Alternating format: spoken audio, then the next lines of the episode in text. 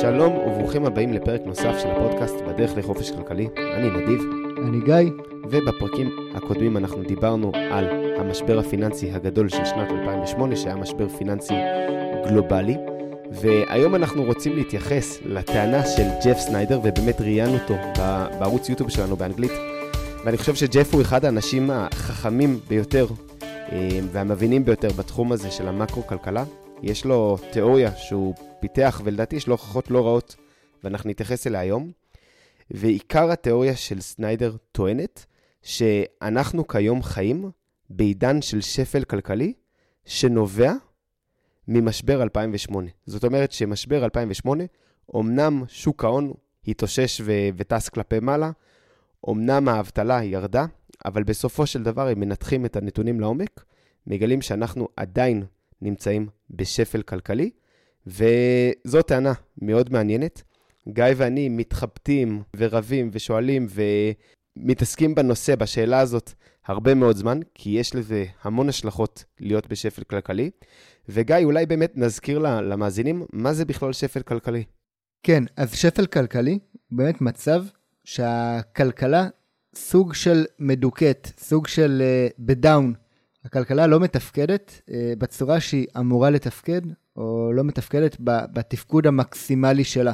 כמו בן אדם שהוא מתפקד ופועל, אבל הוא קצת חולה. Uh, וזה בניגוד למיתון, שלמיתון יש הגדרה שהיא מאוד יבשה, שזה שני רבעונים של צמיחה שלילית ב-GDP. אנחנו אמנם כרגע לא במיתון, אבל הטענה של סנדר היא שאנחנו בשפל, כלומר שהכלכלה מתפקדת בצורה סאב-אופטימלית, שאנשים לא מרוצים מהחיים הכלכליים שלהם, אה, ושהתפקוד הוא חסר. כן, באמת, מי שזוכר בפרק על השפל הגדול, אנחנו דיברנו על כך ששפל באנגלית זה depression, ו-depression זה דיכוי, מצב שהכלכלה מדוכאת והיא מתפקדת בצורה סאב-אופטימלית, קצת כמו בעיניי לא אדם חולה, אלא אדם שלא ישן מספיק. אז כן, עכשיו אם בן אדם צריך לישון 7 שעות בלילה, והוא ישן 5, אז הוא יתפקד והוא יעשה דברים, אבל אם הוא היה ישן יותר, הוא היה מצליח יותר בחיי היומיום שלו, והיה מגיע ליותר הישגים. וסניידר טוען שזה המצב של הכלכלה, שהכלכלה אומנם מתפקדת, אנחנו רואים צמיחה בתוצר, אבל אלמלא מה שקרה ב-2008, היינו רואים צמיחה הרבה יותר משמעותית בתוצר, ובעקבות כך באמת איכות חיים הרבה יותר גבוהה. אז אה, גיא, מה, מה בעצם הטענה של סניידר? מה, מה קרה בעצם ב-2008 שגרם לכך שנכנסנו לשפל? אז הטענה של סניידר היא שבמשבר של 2008, שכמו שתיארנו היה משבר גם בארצות הברית וגם משבר עולמי, אותה מערכת כלכלית עדינה ושברירית שתיארנו איך היא עובדת, באמת נשברה, ונשברה בצורה כזו שהרבה חברות היום ברחבי העולם שרוצות לקבל אשראי לפעילות העסקית שלהן, פשוט לא מצליחות לקבל את אותו האשראי, וכיוון שהאשראי לא זמין לגופים שהם לא הגופים הכי בטוחים, כל הפעילות הכלכלית היא פחות פעילה, או, או פחות uh, צומחת ממה שהיא הייתה יכולה להיות אם האשראי הזה היה זורם, ושאת המשמעות של זה אנחנו רואים בהרבה מאוד נתונים מקרו-כלכליים, שאנחנו נבוא ונזכור אותם באמת בפרק הזה. כן, אני מסכים עם מה שאמרת, אני, אני רוצה קצת לחדד וקצת לדייק את זה. סניידר טוען טענה כזו, ואפשר לא להסכים איתו, אבל, אבל זאת הטענה. הטענה היא שהמערכת המוניטרית העולמית, בעצם דיברנו על כך שהדולר הוא מטבע הרזרבה העולמי המשמעות, המשמעותי ביותר, הוא כבר לא בשליטת הבנק הפדרלי בארצות הברית, מכיוון שהבנק הפדרלי בארצות הברית הוא לא הרגולטור של בנקים במערכת היורו-דולר, של בנקים שבעצם פועלים בצללים, ודיברנו על זה בפרק שלם. ומערכת היורו-דולר היא מערכת מוניטרית שצמחה בצורה מאוד אגרסיבית החל משנות ה-50 וה-60, וב-2008 קרה איזשהו משבר, שבסופו של דבר גרם לבנקים לרצות לתת פחות הלוואות. בנקים אמריקאים, בנקים שהם לא בנקים בצללים, ראו בנקים כמו בר סטרנס, ראו בנקים כמו ליהמן ברדרס, שפושטים את הרגל, או סוג של, אה, או שנמכרים בזול לבנקים אחרים. בנקאי צללים במערכת היורו-דולר הבינו שבמשבר נזילות אין להם בנק מרכזי ואין להם לאן לפנות, ומה שזה יצר זה מערכת בנקאית שלא כל כך שמחה, לא כל כך רוצה לתת אשראי לחברות או לאנשים שהם מה שנקרא סאב פריים במצב שלנו, לאנשים וחברות שהם לא מה שנקרא שמנה וסלטה של החברה.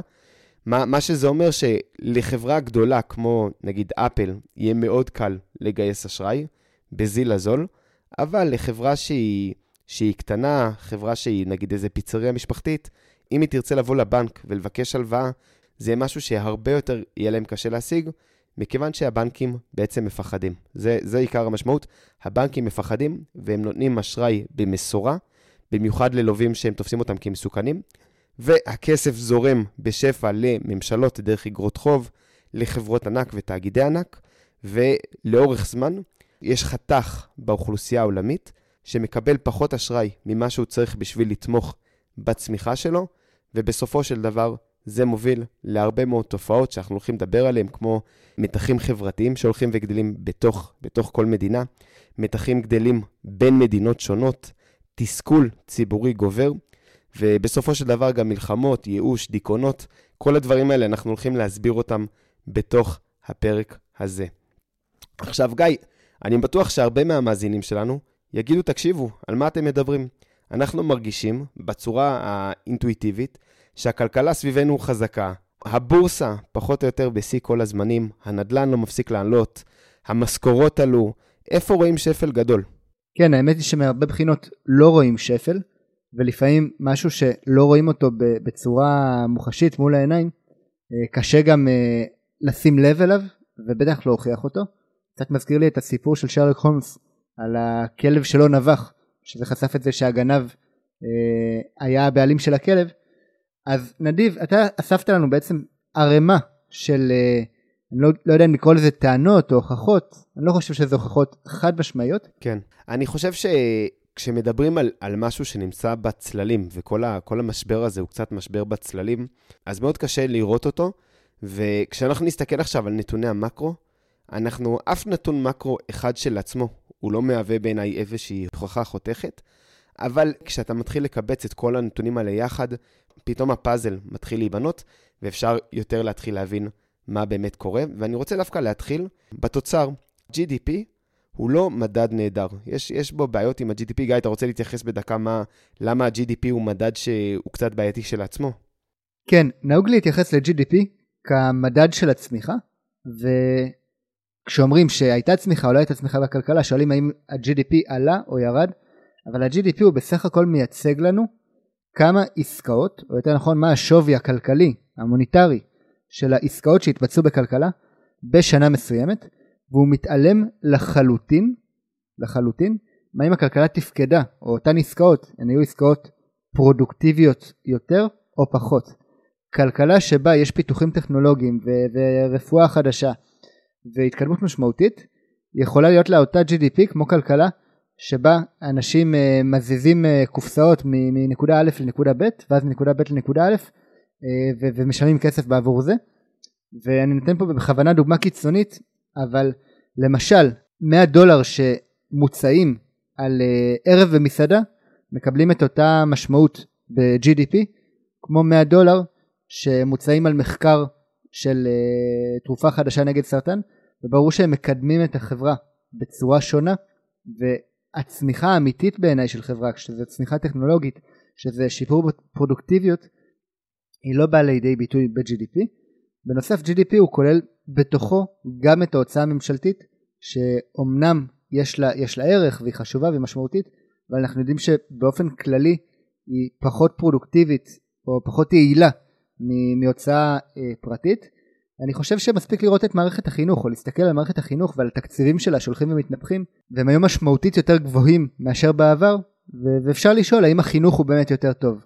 כן, אני באמת מסכים ש-GDP או תוצר מקומי לנפש זה לא המדד הכי מדויק כדי להבין את איתנות הכלכלה. אני כן חושב שהוא מדד הכי טוב שיש לנו בפועל, אבל ודאי שגם בו יש בעיות. ואני מציע למי שמאזין לפרק הזה, לפתוח את כל הנתונים שאנחנו מדברים עליהם ולבדוק אותם בעצמו. בסופו של דבר, אנשים שונים יכולים להציג נתונים בכל מיני דרכים, ונכון, נכון לבן אדם ש... שרוצה להבין איך העולם הזה עובד, לא לקבל אמירות כ- כסיסמאות, ו- והנה זאת התורה, אלא לבדוק אותם באמת בעצמו. ואם אנחנו מסתכלים על הגרף של ה-GDP האמריקאי, אנחנו רואים משהו מאוד מעניין. ה-GDP עולה פחות או יותר בטרנד אחיד לאורך כל שנות ה-80, 90 ו-2000 המוקדמות.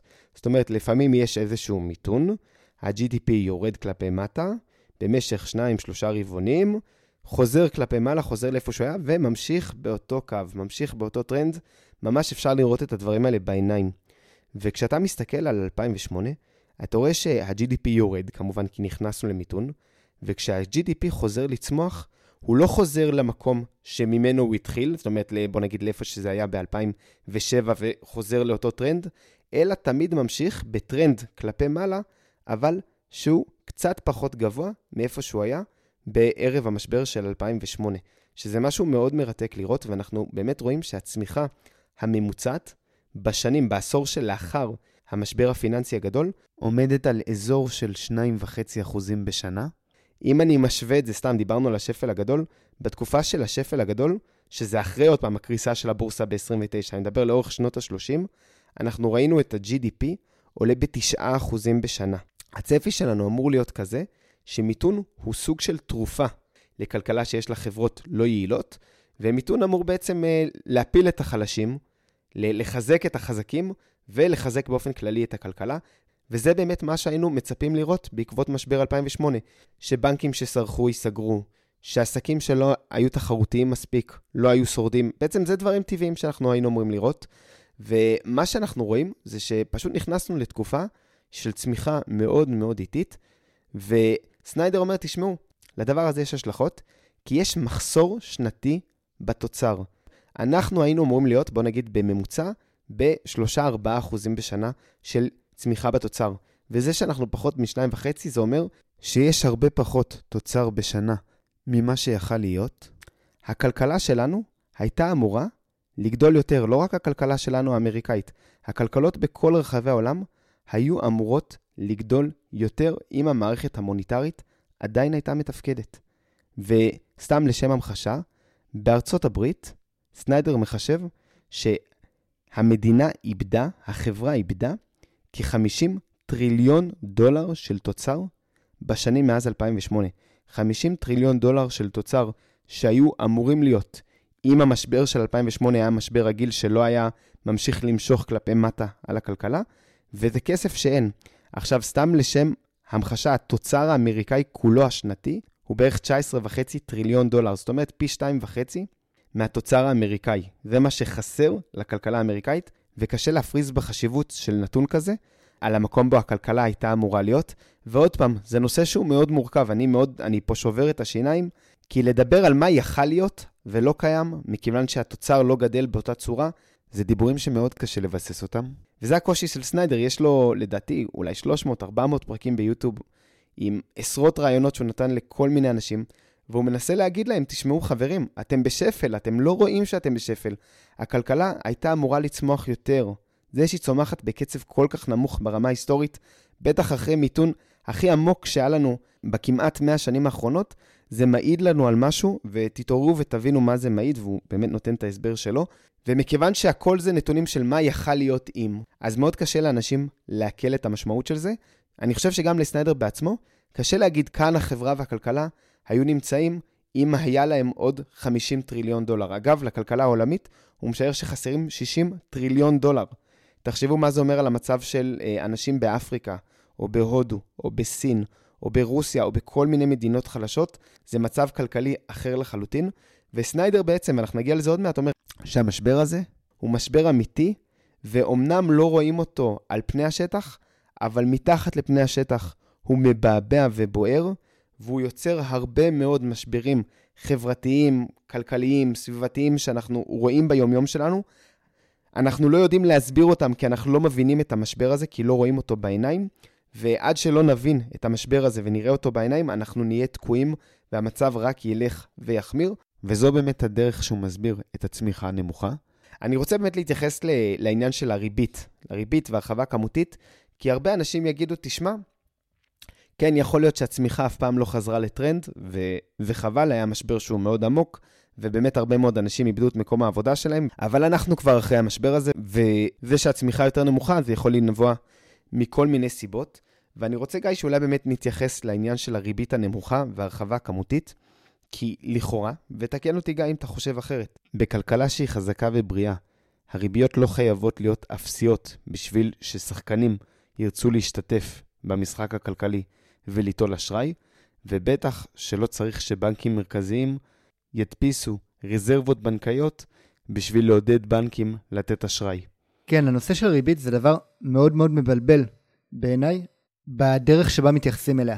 כי יש איזה מונח כזה של ריבית, אנחנו יודעים שהריבית היום היא 0.1% או, או 2% או 3%, ובפועל אין ריבית אחת. יש הרבה מאוד ריביות שונות. למעשה כל שחקן כלכלי במשק, יש לו את הריבית שלו, בהתאם לפרויקט שאותו הוא לוקח ובהתאם למקור המימון שלו. וכשאנחנו מדברים על ריבית בצורה כללית, אנחנו מדברים על הריבית הפדרלית, שהיא למעשה הריבית שבין בנקים בהלוואות לטווח קצר, ומדובר למעשה על הריבית הבטוחה ביותר. כלומר, כשאנחנו מדברים על ריבית, אנחנו נוטים לדבר על עלות גיוס הכסף לשחקן הבטוח ביותר, בהתעלם מפרמיות הסיכון. ואם הריבית הנמוכה הזאת לא מגיעה לשחקנים בכלכלה, אז לשחקנים בכלכלה אין ריבית נמוכה. יש להם ריבית גבוהה, או שאפילו אין להם ריבית בכלל, אם הם לא מסוגלים לקבל אשראי. וכשהריבית כל כך נמוכה, זה בדרך כלל מצביע על מצב שבו שחקנים הם חוששים מסיכון, הם לא רוצים לקחת סיכונים, הם רוצים לשמור על הכסף שלהם בצורה, בצורה בטוחה ביותר. כן, באמת, אני חושב שכדאי לעצור ולהדגיש את הדברים שאתה, שאתה אומר, כי הרבה אנשים מאמינים במה שמילטון פרידמן קרא לו The Interest Rate Fallacy, בעצם השגיאה של הריביות. ו... ו-interest rate fallacy זה פחות או יותר התפיסה שאנחנו שומעים בכל מקום, גם מהרבה מאוד אנשים שמתיימרים להבין בכלכלה, שאומרים טענה שנשמעת לכאורה הגיונית, והיא שככל שהריבית יותר נמוכה, זה מעודד את השחקנים לקחת יותר אשראי, ולכן אם הריבית נמוכה, זה מאותת לנו שיש הרבה היצע של אשראי שזמין לשחקנים בכלכלה. ברמה התיאורטית זה נכון, ברמה הפרקטית זה ממש ממש לא נכון. אם הריבית נמוכה, אנחנו צריכים לשאול עבור מי הריבית נמוכה. אם הריבית נמוכה גם עבור ממשלת ארצות הברית שמנפיקה אג"ח, וגם עבור אדם שרוצה לפתוח אה, מכולת, אז באמת אפשר להגיד כן, חבר'ה, יש ריבית נמוכה, והיא סטימולטיבית, והיא מהווה זרז ודחיפה קדימה של הכלכלה, ובדרך כלל היא יוצרת הרבה מאוד אינפלציה, כי כולם רוצים לקחת אשראי זול ולצאת לפעילות. אבל אם אנחנו נמצאים במצב, וזאת הטענה של סניידר ופה אני מסכים איתו לחלוטין, אם אנחנו נמצאים במצב שהריבית נמוכה לחלק מהאנשים, לחלק מהחברות, וחלק מהחברות לא יכולות לקבל אשראי בכלל, מה זה רק מעיד לנו? שכל האנשים והגופים שיש להם כסף ורוצים להלוות אותו הלאה לתוך הכלכלה, רוצים להלוות אותו בסיכון נמוך. ולכן אם כולם מוכנים לתת הלוואות שהן לגורמים עם סיכון נמוך, אז מן הסתם הריבית על אותן הלוואות תהיה נמוכה מאוד, אוקיי? זה לא אומר שהריבית נמוכה לכולם. זאת אומרת שאם ממשלת ישראל או ממשלת ארה"ב רוצים לקבל הלוואה, אז הם יכולים לעשות את זה בריבית שהיא מצחיקה. ולעומת זאת, אם, אה, ואם נדיב לדוגמה רוצה לקבל הלוואה בשביל להגדיל את המסעדה שלו, אז הריבית תהיה אחרת לחלוטין, ובכלל לא ידברו איתו על סביבת הריבית הנמוכה הזאת. סתם לשם המחשה, אם מישהו מכם עכשיו ינסה ליצור קשר עם איזשהו גוף פיננסי גדול, עם בנק, ויבקש ממנו הלוואה עסקית, תגידו לנו באיזה ריביות מציעים לכם. האם זה משהו שבכלל מתקרב לריבית בנק ישראל, או לריבית של משכנתה, שהיא גם הלוואה מאוד בטוחה, או שהריביות יהיו הרבה הרבה יותר גבוהות, באזור ה-6-7 אחוזים, וזאת המשמעות באמת של ה-interest rate fallacy, שהריבית נמוכה מעידה על מחסור בנזילות לרוב המשק. כן, יש הרבה מאוד נזילות לגורמים מסוימים במשק, לגורמים הבטוחים, ולגורמים האחרים יש הרבה פחות נזילות, ואגב, זה ממש מאפיין של תקופה של שפל כלכלי. כי אם אני בכלכלה שהיא כלכלה צומחת וגדלה וטובה, אז אני מוכן לקחת יותר סיכונים ולתת הלוואות גם לעסקים קטנים, גם לגופים שהם טיפה פחות בטוחים, כי אני יודע שיש להם רוח גבית של כלכלה צומחת.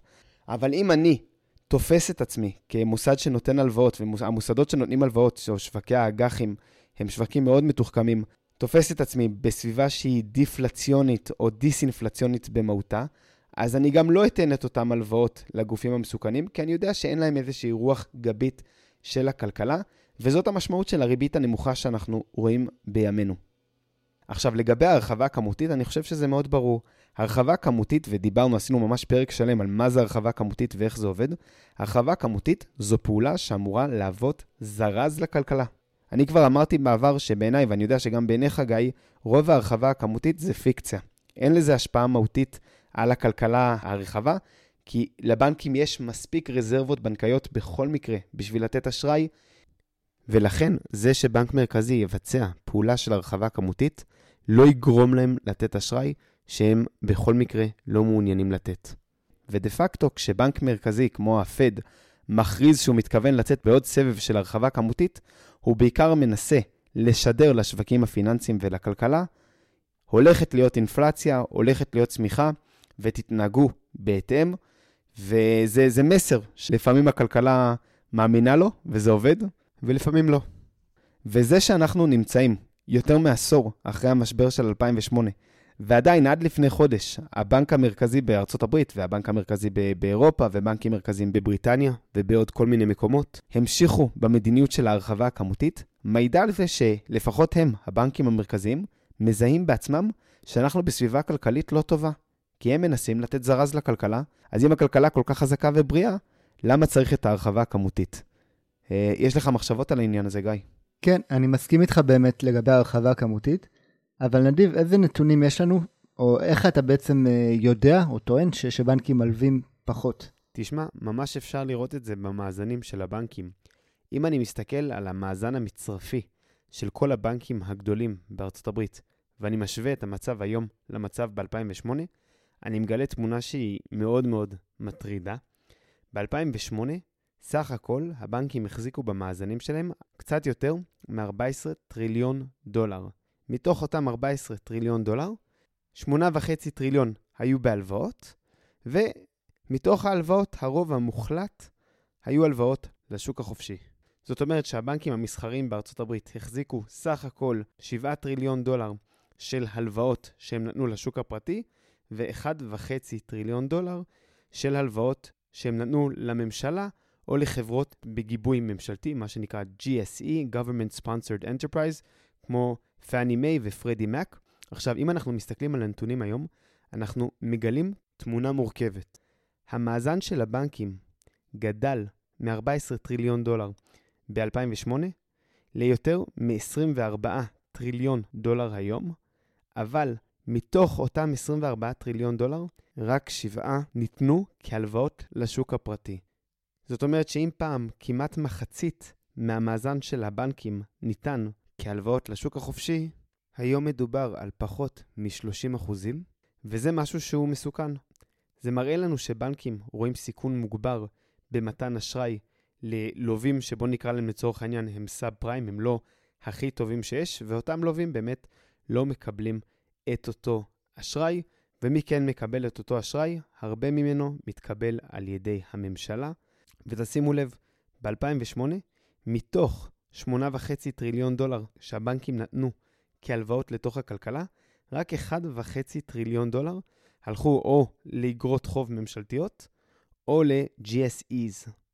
היום המצב הוא כזה שחמישה טריליון דולר מתוך המאזן של הבנקים הולכים לאותן הלוואות שהן בסיכון מינימלי מכיוון שהן מגובות על ידי הממשלה.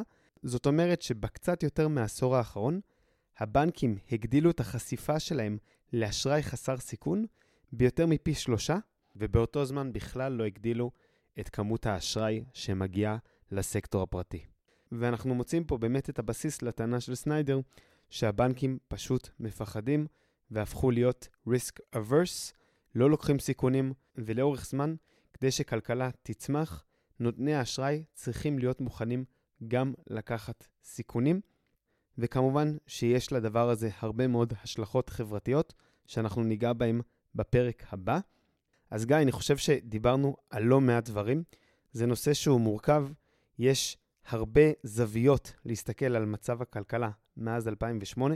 יש הרבה זוויות לבחון את הטענה, האם אנחנו נמצאים כיום בעיצומו של שפל שקט, ואני מקווה שבפרק הבא נוכל לגעת גם בצדדים החברתיים של אותו משבר, וגם לבחון כיצד נכון להשקיע כשאתה חושש שמא אתה נמצא בסביבה כלכלית מאוד שונה ממה שמנסים לשדר לך. אני יודע שהפרק הזה היה נשמע סופר ספקולטיבי, תאמינו לי שגם אני חשבתי שהדברים האלה הם ספקולטיביים עד שבדקתי את הנתונים בעצמי, וכמובן שאנחנו נשמח לשמוע גם מה אתם חושבים, כמו תמיד. טוב, תודה שהאזנתם לפרק נוסף של הפודקאסט בדרך לחופש כלכלי. אתם מוזמנים לעקוב אחרינו בדף הפייסבוק, לשאול שאלות, להעיר הערות. איננו יועצים פיננסיים, ולכן יש לקחת כל מה שנאמר בפודקאסט בערבון מוגבל. אנחנו בסך הכל משתפים אתכם בדרך שלנו לחופש כלכלי. בהצלחה.